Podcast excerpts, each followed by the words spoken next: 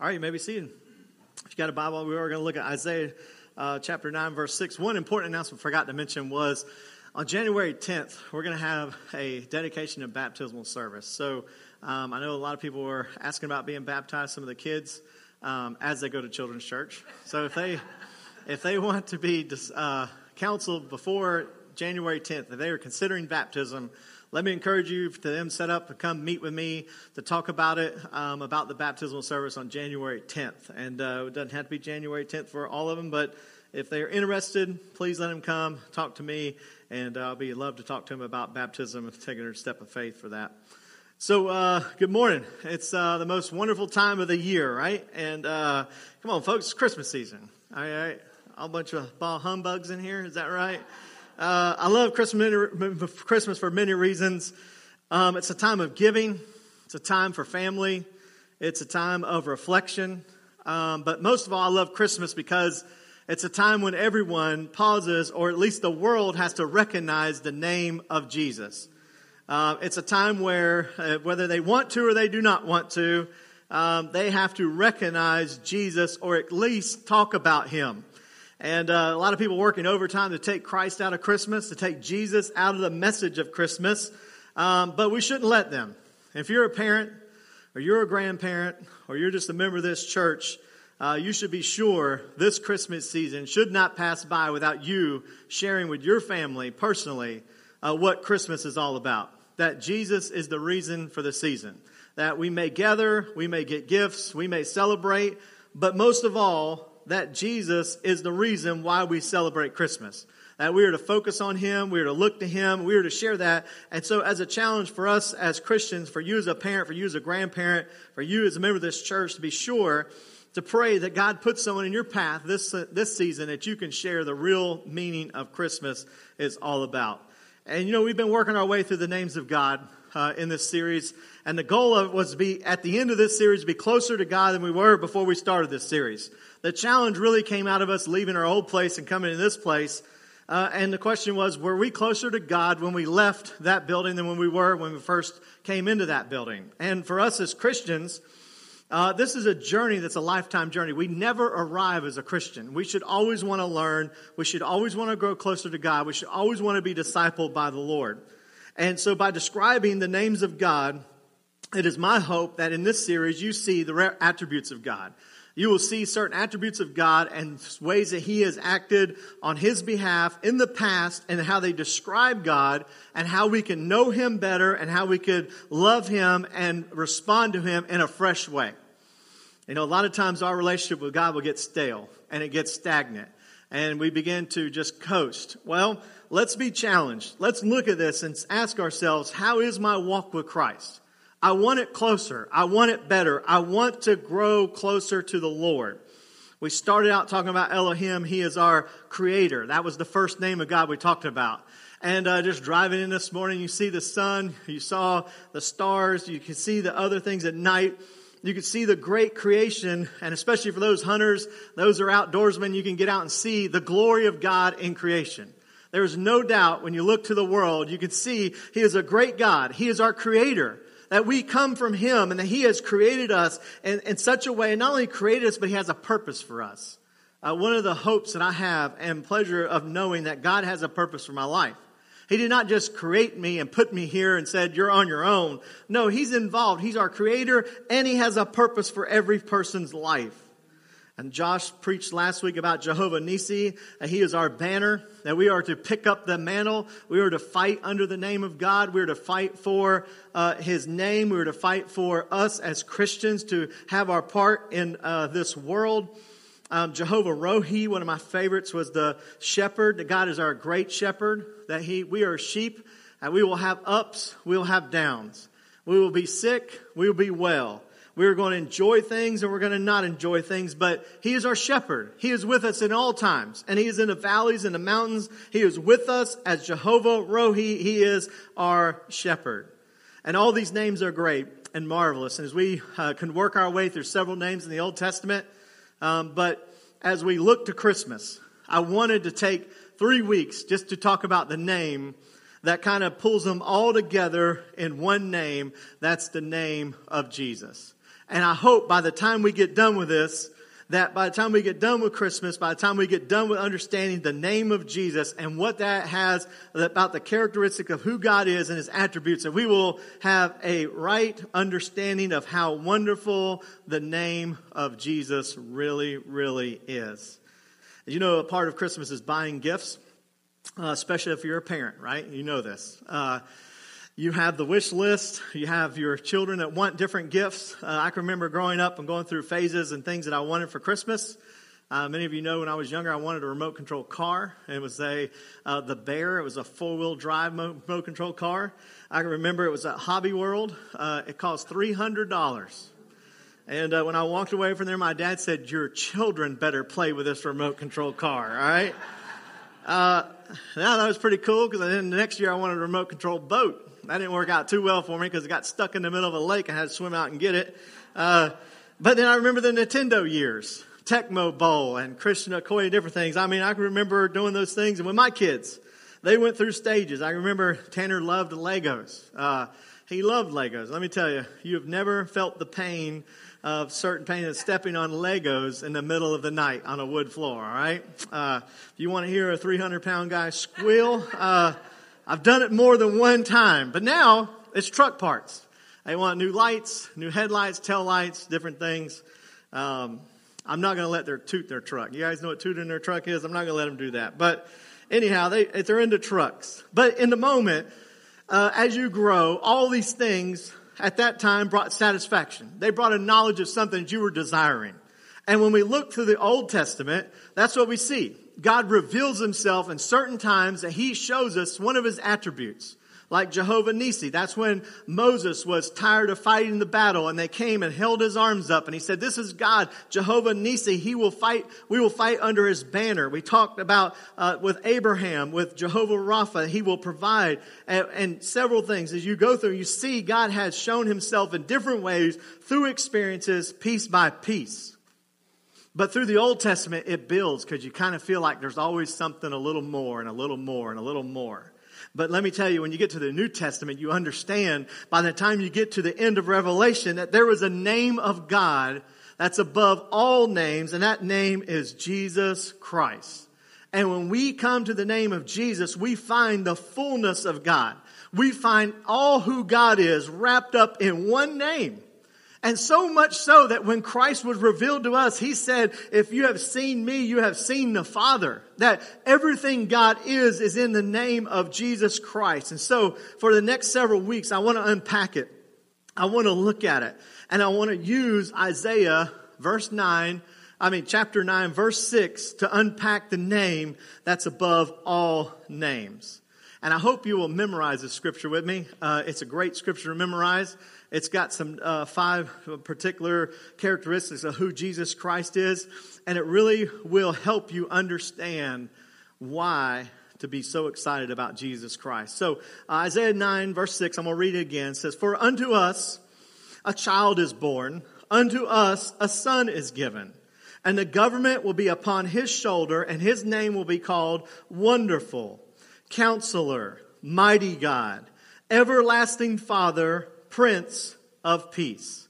And if we just treat that as a birth announcement, so to speak, if you would treat this as just a prophet foretelling something that's going to happen in the future. Isaiah comes and I want you to know there is one coming. It is a, it is a child of God. It is one who is coming, an announcement. For unto us is the declaration. For unto us, he did not uh, select a great uh, certain group of people or a group of class of people. He just says, for unto us. And if you think about it, prophet Isaiah here was living in the days where the nation of Israel was very dark. Israel had wandered from God. Israel had literally got to the point where they had nailed the temple doors shut and they were not worshiping the one true God. And, and because God had told them not to worship or have anything to do with the gods of the world. And the nation of Israel, they started by just acknowledging other gods. They were like, well, if that's your God, that's fine. You can go ahead and worship your God. And then they begin to include their gods into some of their worship. Well, if you want to bring those gods into our worship, that's fine. Well, we know that never ends there. It ends up coming that the false gods take over the worship of the one and true God, and the one and true God was pushed out of the worship of Israel. And so it was dark, so dark. Like I said, they nailed the temple door shut, and the one and true God was not worshiped anymore. You say, wow, that's terrible. I cannot believe that happened. Well, it happens every day. It happens even in countries, it happens even in our country sometimes. If we don't protect against the things that are ungodly in our lives, in our homes, in our churches, in our nation, we're going to be in trouble. We already are in trouble. If you could say maybe 50% of the people still desire to be, to have God anchored in, in, in this country and its principles, I would be surprised if that's even a number. And if you think about it, so many issues, and not even just covered anymore, but blatant transgressions against God and His Word in an open and public place. And if you think about it, I think it would be fair to say that we have drifted from our foundation, not just in our country, but even in our churches. Um, I have read and see different articles talking about denominations and different long lines of, of belief systems that has compromised the Word of God, has compromised God and who He is. And if you think about it, every time we drift away, it allows the devil to bring in these uh, ideals of idolatry and it takes us down a path of destruction. That's where it leads. It never leads to anything but destruction. And once again, as he heeds this warning, and he says, Here we are. We are away from God, no hope of God. And Isaiah is saying, We are dark, we are desperate, and we can't reach God. And if you read the Bible, when you get to the end of it, you realize that Jesus is the hero and man is, uh, is the sinner. See, in the Garden of Eden, Adam could not reach God. At the end of the law, the nation of Israel could not reach God. At the end of the prophets, they could not reach God. At the end of all that there was in the Old Testament, you cannot reach God. At the end of America, we can't reach God. At the end of the Southern Baptist, you can't reach God. At the end of the Methodist or whatever else you want to put in there, you can't reach God.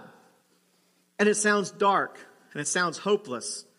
And it should be because it is. It is a hopeless situation. Man cannot reach God.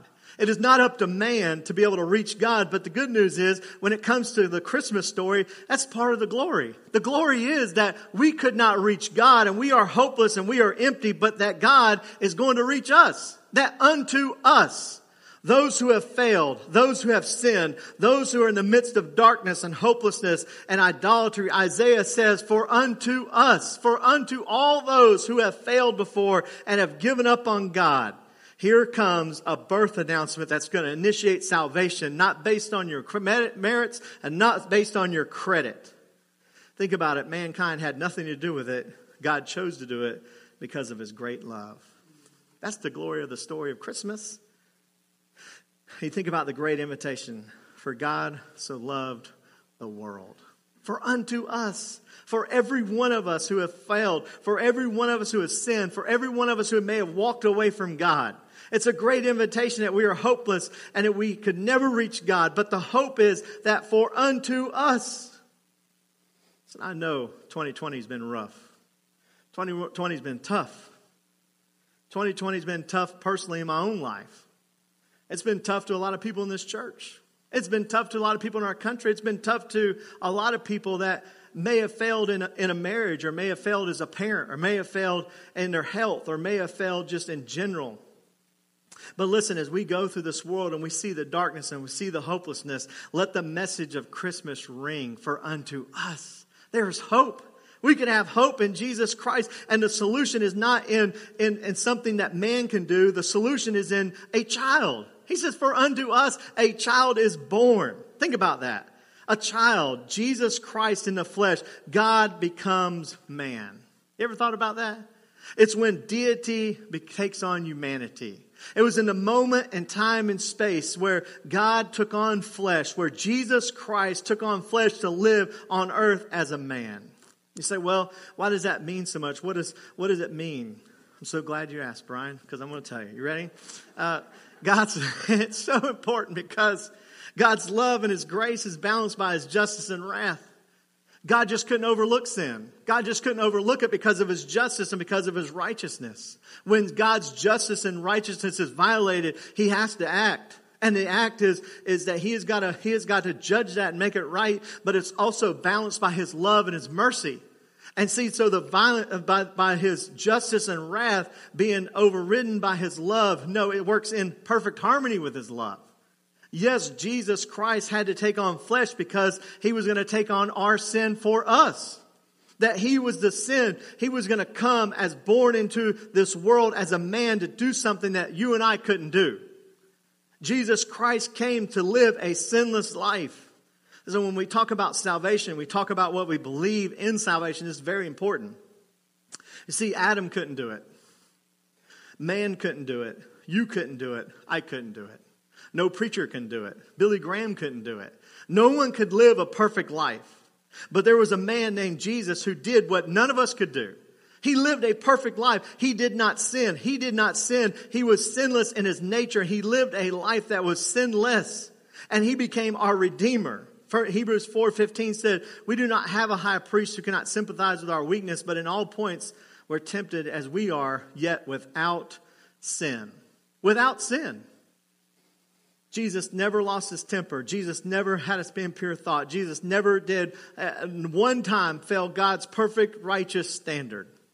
And Jesus was tempted. Matter of fact, in the gospel, you see many times he was tempted. And but three in particular, the great temptations in Matthew chapter 4, you can look them up later. First time he was led in the spirit of wilderness, he was fasting for 40 days and 40 nights. I don't know about you, 40 minutes, I'm ready to eat anything in sight. I could only imagine 40 days and 40 nights. He was hungry. The devil came to him and said, Hey, take these stones, turn them into bread, and you can have eat. Jesus said, Hey, man does not live by bread alone, by, by every word that proceeds out of the mouth of God. Man, I love it. Number two, Jesus came to him, took him up on the pinnacle of the temple. He said, If you're the Son of God, throw yourself down from here and let the angels catch you before you hit the ground. Jesus said to him, You shall not tempt the Lord your God. Strike two. Third time, devil came again, took him up to a high mountain. He showed him all the kingdoms of the world. He said, listen, you can have all these things. All you have to do is fall down and worship with, worship me. And Jesus said, away with you, Satan, for it is written, you shall worship the Lord your God and him only you shall serve. Man, what a, what a hero. What a champion. He didn't sin one time. The great deceiver himself even came to him and tempted him at all points like his man. Severe attack, severe temptation. Jesus was sinless. And why was it important he was sinless? Because he was qualified to be your sacrifice and your substitute, and my sacrifice and my substitute. If Jesus had died on the cross as a sinner, he would have paid his own price. But you see, he didn't have a price to pay because he was sinless. And he took your sin, he took my sin, and because of what we had done, he took them upon himself and he became our substitute on the cross because he was sinless a great scripture. I hope you would commit this to memory as well. 2 Corinthians 5:21, a great scripture in salvation. For he, he, for he made him who knew no sin to be sin for us that we might become the righteousness of God. Look what it says. It says that he made him who knew no sin to be sin for us.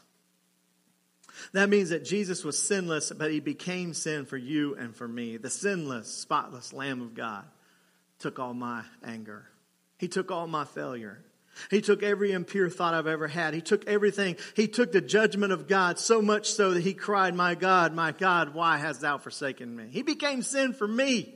He took that condemnation. He took that wrath and he took it for me and I'm the sinner and he was the savior. He was sinless and I was the sin and he took it upon himself and he imputed me his righteousness on my behalf. Think about that. Not only did he cancel my debt, but yet he gave me his righteousness. I went to school in Alabama, took business class there, but it doesn't take that to even know from a school from Alabama, that's a really good deal, trust me. If he's willing to take my sin and give me his righteousness, that's a no brainer.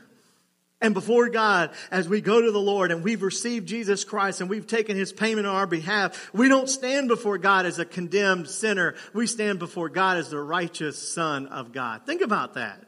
Man, what? That's the glory of the story. It may be dark. It may be desperate. We may have sinned. We may have failed. But when we come to Jesus Christ, the hope in His name is that we stand before God righteous, just as Jesus had never sinned. Man, that's a good deal. Let me tell you, how do you earn that? You say, Pastor Ted, man, I don't know if I could ever work hard enough for that. It gets better. You don't have to earn it, it's a gift. It's a gift that was given to you and to me and to all those who will believe. John 3:16 For God so loved the world that he gave his only begotten son that whosoever believes in him should not perish but have everlasting life. Think about it. Did I deserve it? No. But I sure do enjoy it, trust me. I stand up here every single week to preach to you a gospel that's not based on my own merits. If you followed me around for one day, you'd realize that I'm fatally flawed and I, I am sinful. But I serve a Savior who took my sin and has washed me white as snow. And I could stand up here and say, don't be a better person. Don't join this church. Don't, don't give more money because you're going to earn something. No, I stand up here to say you can have salvation because of what Jesus Christ has done for you and what he's done for me. Listen, if he's done it for me, he's going to, he will do it for you.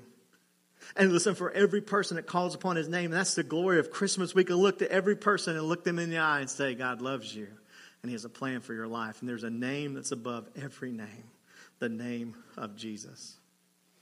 Ephesians 2 4 through 10, another great set of scriptures when we come to Jesus.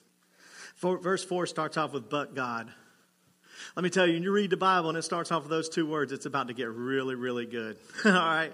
If we could just think about our life of how destructive and how many times we have failed or whatever we may be go through, and all of a sudden God steps in, something really good is about to happen.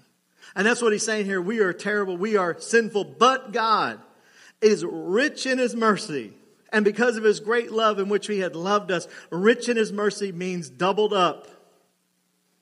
It's kind of like gravy and extra gravy on biscuits, all right? That's what you double up on that, all right? It's doubled up, it's heaping, it's rich.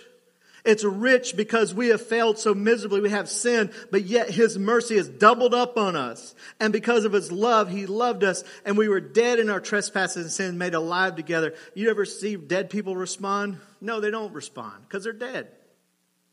And yet he comes, he quickens us, he brings us back to life, he gives us life again, he raises us up to sit in heavenly places. And then it says in verse 8, For by grace you have been saved through faith, and not of yourselves, it is the gift of God, not of works, lest anyone should boast. Think about that. Not one thing you can do to earn this. It's a gift of God, and not of works, and no one should boast and you come to Jesus Christ, you find this offer of salvation, and his name is so great because of what he's done for us. And in God, we see Jesus Christ as the fullness of his glory and his grace. And when we come to Jesus Christ, we understand it is a gift that's been given, and we don't have to work for it. We don't have to try harder. We don't have to be a better person, but yet we just have to receive it. We receive the grace that God has given me, given you, and given me. It is a gift of God. If you were exchanging gifts with someone, and they gave you a gift and you tried to pay for that, pay for that gift, would it be a gift any longer? No, it's no longer a gift because you're paying for it. But when someone gives you a gift and you receive it, it's a gift that comes with no other, no other things that you have to do. It's not that you work for it, it's not that you pay for it. It is the gift of God. And when we come to Jesus Christ in His name and who He is, we see a generous God. We see a God who's given a gift to you and to me. It's given us the opportunity to have hope in His name. Not only that, finished out the proclamation. We're not going to get to the names of Jesus, but we'll get on to that next two weeks. But think about what it says and the government shall be upon his shoulder. This, stays, this is very important for us to learn. We come to Christ and he saves us and he puts us into his kingdom now. That we no longer live for the earthly kingdom. We no longer live for the things of this world. Now we are living for the kingdom of God that in our lives, what's most important is what we do for the kingdom of God and not for the kingdom of this world. You know, I think for us as Christians, a lot of times we get sidetracked because we look to the trinkets of this world and we forget that we're part of another kingdom. And we'll fall after things that, that on this earth that we follow after just the little trinkets that he tries to give us. And in the end, what are they worth? Nothing. Matter of fact, the Bible says if you if you gain the whole world and yet lose your own soul, what good is it? It's good for nothing. And for us as Christians, especially a time of, of a time of year like this, we get pursuing after things that we think really matter a job, a, a money, or possessions, or pleasure. But at the end of it all, guess what they're worth? Nothing. And that's what he's saying here. This king's going to come, and when Jesus comes in him, it, it matters not just this earthly kingdom, it matters of the heavenly kingdom. What are we doing for God? What are we doing for his name? What are we doing for the name of Jesus Christ? And what's done for Jesus is all that's going to matter. And think about it when you read the story and you get to the book of Revelation, you realize that Jesus wins it all. He's the winner of it all. You know, I like, uh, I like being a winner. Um, that's why I used to really like being a Gator fan. But anyhow, last night I was watching the Gators again. They won the SEC East. Um, pray for us. We've got to play Alabama here in a couple weeks. Um, but one of the clips they showed on there was Tim Tebow played there, and the last time they played, they beat Alabama, and they were doing that stuff. And Tanner looked over and goes, "Boy, Dad, that was the glory days, wasn't it?" And it was because it's enjoyable. When you when you win something, you're part of a winning thing. It makes you feel like you're on the winning side, like you're part of something that's going, like part of something that's accomplishing something. Well, for us as a Christian, we must never forget we're on the winning side. And many times you may pray with your family, you may serve the Lord, and you think it's not adding up, but this is not the this is not the place to add things up. What we see with our eyes is not the end of the story. This is not our kingdom. This is not the final say. What's going to matter is when we stand before Jesus Christ one day and he asks and he looks and he says, What have you done? And we look before him and we lay our life, our life is laid out before him. We want to hear, Well done, thou good and faithful servant. That's what I want to hear. And listen, you're not going to get there by going after the things of this world. When you commit your life to Jesus Christ, you're part of a heavenly kingdom. You're part of a kingdom of God now. And the question is, what are you, what are you investing in in your life? And you think about it for you and for me, it's pretty easy. A lot of times we use the, around here three things time, talents, and treasure. If you were to carry around a clock with you and, and log every minute that you live and see what you put it into, an earthly kingdom or heavenly kingdom, by the time how you spend your time, because time is precious. Time is something that once it's gone, you never get it back. I think about it every time I look in the mirror or go outside or Think about times that you never get back as a young person. Once the day is gone, you never get it back. And you ask yourself, what am I investing my time in? We can watch a show for two hours. We can go to the movie for four hours. We can watch a TV a sports program for three or four hours. But man, we can only give five minutes to prayer. We can only give two minutes to a Bible study. We can only give an hour of our week to go and worship God. The question is, what do you do with your time? And then you can look at your talent. God has given you a talent not to make a lot of money, not to make a lot of friends, not to be popular, but to serve the church, to serve his kingdom. We're a body of Christ, and when God calls a body together, it needs all parts. It needs the eyes, the hands, the feet, it needs everything. And part of the body functions because all the members come together and serve as they are called to serve the Lord. And the talents that God has given you, you use to serve the, the church. And all of us have at least one talent. The Bible says, for each have received a gift. You have a gift, I have a gift. Some of us only have one gift, some have a couple gifts, but we all at least have one.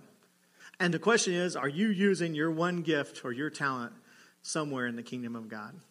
Maybe with kids, maybe singing, maybe it's definitely not mine. But if you ever heard me sing, you definitely know it's not me singing. It may be teaching, it may be mentoring, it may be encouraging, it may be giving. Are you taking what God has given you and using that gift for the Lord? And if, if you take your uh, time, your talents, and your treasure, and you ask yourself, What am I doing with my money? Am I investing in the kingdom of God? And look to see the way you spend your money, the way you spend your resources God has given you. Are you using it based upon the kingdom of Christ or the kingdom of this world? It's like Isaiah says, when you come to know Jesus Christ, he is now part of your kingdom. You are to serve him. You're to be about his kingdom and not our own. The government will be upon his shoulder. It's not about an earthly nation. It's not about a family name. It's not about being a good person. It's about the kingdom of Jesus Christ. John 14, 6 says, Jesus said to him, I'm the way, the truth, and the life. No one comes to the Father except through me. For unto us, Maybe you're hopeless. Maybe you realize that this is the time of your year when you come to the end of yourself and you say, I don't have any hope. I've wasted another year. For unto you, For unto me a child is born, a son is given, and the government be upon his shoulder. And the question is, do you know Jesus, the name above all names? Let's pray this morning.